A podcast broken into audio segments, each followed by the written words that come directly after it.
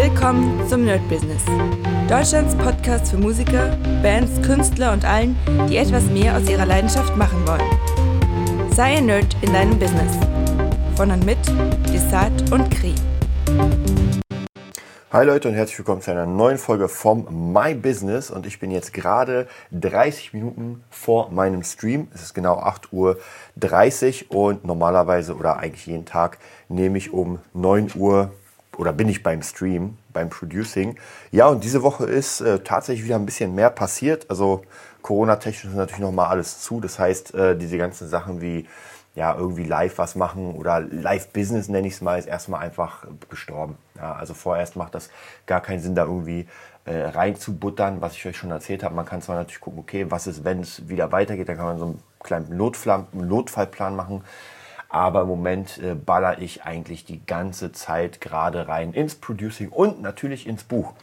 Ähm, davon werde ich euch heute ein bisschen erzählen. Einmal vom Buch natürlich, äh, weil das wirklich jetzt äh, ja, sehr, sehr große Ausmaße angenommen hat. Also praktisch das geht jetzt so wirklich in Richtung, äh, es geht los oder es ist schon losgegangen. Wir haben die erste Kurzgeschichte ist jetzt komplett fertig. Das heißt, das war bei der Lektorin und ich dachte, meine Lektorin macht eher so Rechtschreibsachen und ähm, ja, Satzbausachen, aber tatsächlich ist es doch nicht so, sondern eine gute Lektorin ähm, geht auch so ein bisschen auf die Sinnhaftigkeit ein, weil es ist ja mal sehr interessant, eine Lektorin kennt ja das Ganze nicht und kann ja nur als ja, Leser das selbst äh, durchgehen und äh, wenn sich Fragen stellen, dann kann man gucken, naja, was ist denn mit der Person, die hat man ja noch gar nicht erwähnt und der Schreiber oder der Autor denkt sich dann vielleicht auch so, oh, stimmt, das war ja in meinem Kopf, ich weiß das ja, aber die Lektorin weiß es natürlich nicht. Also von dem her, erstes, erste Sache ist fertig und wir sind gerade sehr, sehr, sehr am Überlegen, ob wir jetzt doch die Crowdfunding machen oder nicht. Denn die Idee wäre erstmal, dass wir ähm, die erste Kurzgeschichte wird jetzt gerade von Henry aufgenommen, also praktisch einge, eingesprochen, nenne ich es mal. Und die wollen wir wahrscheinlich dann frei rausgeben für einen Eintrag ins, äh, in das, na, wie heißt das, äh, in den Newsletter. Und je nachdem, wie viele Leute wir im Newsletter haben werden, kann es sogar sein, dass wir sagen, nee, wir verzichten erstmal auf die Crowdfunding und äh, ich sag mal, ich übertreibe mal, ja, oder vielleicht untertreibe ich auch.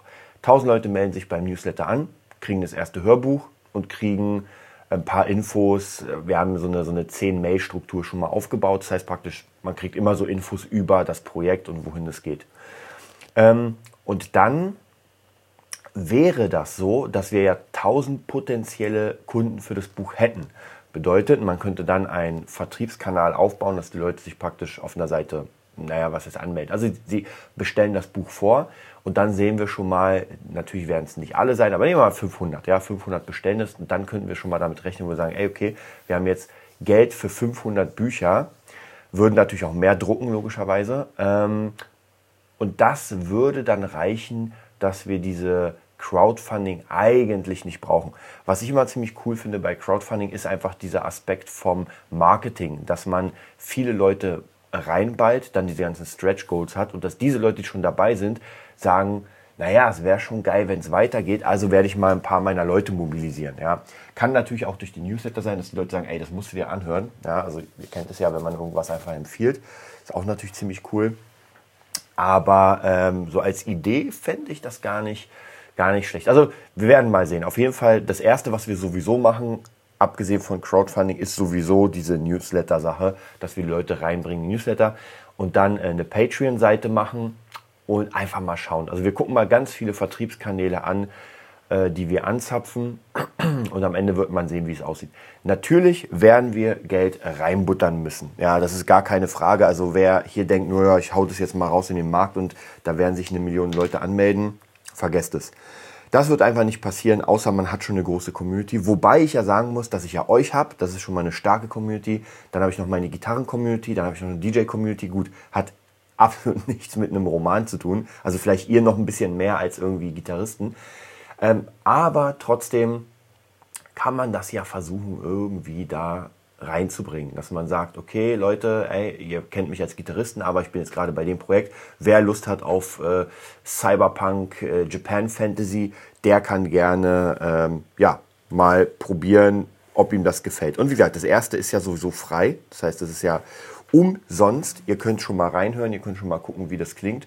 Und dann natürlich euch entscheiden, ob ihr sagt, ey, weißt du was, das Projekt gefällt mir richtig gut, da bin ich dabei. Oder zu sagen, nur, ich bin nicht so ein Fan. Deswegen machen wir auch das äh, gesprochene Hörbuch sozusagen, weil ich doch gemerkt habe, dass sich Zeit nehmen zum Lesen ich meine, die, die erste Geschichte ist wirklich kurz. Also die schafft man, keine Ahnung, wer schnell liest, schafft es wahrscheinlich in fünf Minuten, weil das ja wirklich eine, eine Kurzgeschichte ist. Aber ich glaube schon, wenn man als Hörbuch so, so ein, in die Welt eintaucht und merkt so am Ende der kurzen Geschichte so krass, da, da würde ich gerne mehr drin wissen. Also ich würde gerne mehr von diesen ganzen Geheimnissen und sowas erfahren. Das kann natürlich ziemlich cool sein. Wie gesagt, gibt aber trotzdem Leute, die sagen, nee, ich lese gerne. Für die gibt es natürlich das PDF. Ja, also auf jeden Fall mit der Autorin haben wir jetzt schon ganz, ganz, ganz, ganz viele Sachen äh, besprochen. Sie wird auch natürlich demnächst im Interview sein, weil wir wollen so ein kleines Double-Interview machen. Also wir werden uns, naja, selbst interviewen sozusagen, äh, um auch für den Newsletter eine Idee zu bekommen, wie, oder dass die Leute die Idee bekommen, also ihr, möglicherweise, so wer ist denn das überhaupt? So, so wer steckt denn dahinter? Wie kam man auf die Idee? Und ich glaube tatsächlich, da kann ich zumindest ziemlich viel erzählen. Und was auch sehr interessant ist, euch zu erzählen, wie man Dinge aus seinem Kopf einem anderen Menschen sozusagen in den Kopf pflanzt. Weil ich habe gemerkt, einfach nur jemanden erzählen darüber, das reicht bei weitem nicht aus, um das äh, zu schreiben. Also nur weil ich sage, ja, das passiert und das passiert und das passiert, reicht nicht, weil da sind ja Jahrzehnte an Anime, Manga, Kung-Fu-Film und weiß was ich was, Van Damme-Film in meinem Hirn reingerattert. Und das wurde ja alles verarbeitet. Das ist praktisch, ich, ich, will, ich will natürlich nicht zu hoch traben, aber ich empfinde es immer so ein bisschen als Matrix, weil in Matrix wird ja auch unendlich viel verarbeitet. Also wenn man den Film sieht, diese ganze ähm, überhaupt Mythologie von Griechen und auch äh, ähm, von, vom, vom Christentum, also unfassbar, ja, und dann auch noch sehr viele, ich sag mal, Kung-Fu-Sachen, Cyberpunk-Sachen, also unendlich viel. Und da merkt man, das kann man sich nicht einfach so ausdenken, wo man sagt, naja, wir wollen jetzt mal ein bisschen was in Richtung äh, moderne Cyberpunk machen, lasst uns das, das, das machen, sondern da muss man, glaube ich, schon das erlebt haben. Also ich könnte zum Beispiel auch keine Geschichte über ähm, einen Reiterhof schreiben, ja, weil ich gar keine Ahnung habe von Pferden. Also wenn man mir sagen würde, ja, machen wir jetzt ein, eine geile Story, Mystery auf dem Reiterhof. Aber für Kinder gut. Keine Ahnung. Also, und das würde auch nicht gehen. Genauso mit Songs ist es natürlich genauso. Das heißt, wenn irgendjemand jetzt sagt, ähm, ja, machen wir mal hier einen Reggae-Song gemischt mit irgendwie ein bisschen Psychedelic. Ja, ich, weder das eine noch das andere. Das bedeutet, wenn überhaupt, müsste ich mich äh, sehr krass reinhören. Und dann, glaube ich, wäre das auch nicht authentisch. Also zumindest poptechnisch würde ich es, glaube ich, schon authentisch kriegen. Das heißt, es würde ja ein Pop bleiben, aber so richtig krassen Reggae. So richtig, richtig, wo man sagt, ja, das, das ist es. Ja, das ist Bob Marley. Keine Chance. Also würde ich nicht schaffen, weil mich das Thema auch nicht interessiert, ehrlich gesagt. Und so ist glaube ich, auch mit Büchern, dass man einfach seine Welt dann aufbaut und jemand anderes in den Kopf packt. Also auf jeden Fall, dieses Projekt äh, macht mir gerade unendlich viel Spaß. Ähm, ich bin wirklich fast jeden Tag dabei, Dinge zu überlegen und wie Wendung. Ich will es ja auch so machen. Also wie gesagt, für jeden, den es interessiert, dem kann ich nur empfehlen, ähm, einfach da mal reinzuschnuppern, wenn es dann soweit ist, weil ich ja der absolute Fan von Game of Thrones und diesen ganzen Sachen bin und es liebe, äh, auch so Marvel-mäßig Querverlinkung zu machen. Ja, also ihr werdet in der ersten Kurzgeschichte und in der zweiten werdet ihr tausend kleine Dinge haben, die dann später entweder im Hauptbuch ähm, Streifen werden, also praktisch diese Story, oder vielleicht sogar äh, mit drin passieren. Und ja, das, da bin ich gespannt. Also bisher geht es ganz gut auf. Also es ähm, funktioniert auch mit der Autorin. Die schreibt wirklich unglaublich gut. Ich muss wirklich sagen, das ist ja manchmal. Ich habe deswegen liegt das Ding ja auch 20 Jahre. Ja, ich habe selbst versucht, dann habe ich es mit ein paar anderen Leuten versucht, aber ich merke, da muss man wirklich erstens einen Profi an der Hand haben und dann muss man jemanden haben, der da wirklich Bock hat. Also wirklich, wirklich, wirklich sich da reinbaut. Und diese Autorin, ihr werdet sie demnächst kennenlernen, hat da richtig Bock, das merkt man. Alleine schon, dass sie die Covers jetzt gerade designt und zwar genau in dem Stil, ist echt der Wahnsinn. Also das ist auf jeden Fall eine Sache, die im Moment während Corona extrem nach vorne geht. Und die zweite Sache ist natürlich das Producing. Deswegen habe ich erzählt, ich bin gleich, und zwar in 15 Minuten knapp, ne? ein bisschen mehr, äh, bin ich am Stream.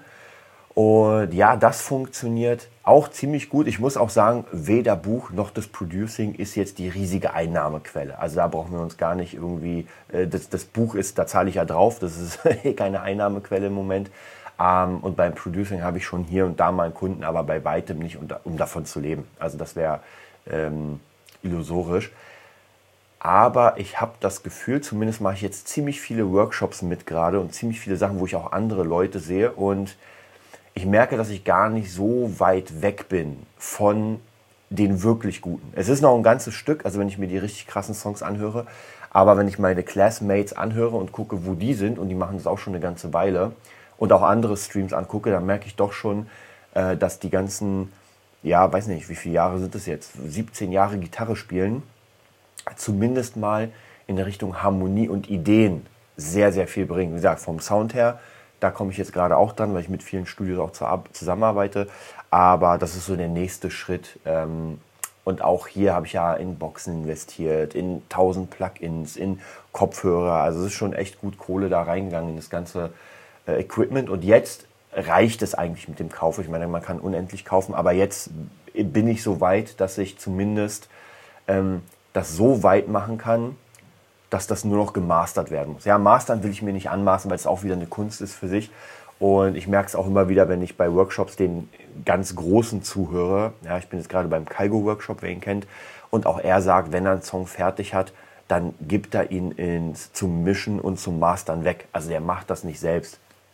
Ich glaube, am Anfang muss man es natürlich selbst machen, weil es einfach zu teuer wäre. Ich habe mal Mastern und Mischen ist so, ich glaube, da fängt es ab 500 Euro an. Ja, ich kenne ich kenn Leute, die ganze Platten machen für 500 Euro, aber das klingt dann auch so. Also kann man natürlich nicht vergleichen, wenn man eine krasse Platte irgendwie hört, die wirklich in einem Top-Studio gemacht wurde und dann irgendwie so eine Amateurplatte. Und jetzt mittlerweile verstehe ich auch, wenn, wenn ich manchmal früher meine Songs irgendjemandem gegeben habe, jemanden, der sich auskennt und ich dachte mir, Alter, jetzt hast du es geschafft. Und er sagt, ja, ist eine geile Demo.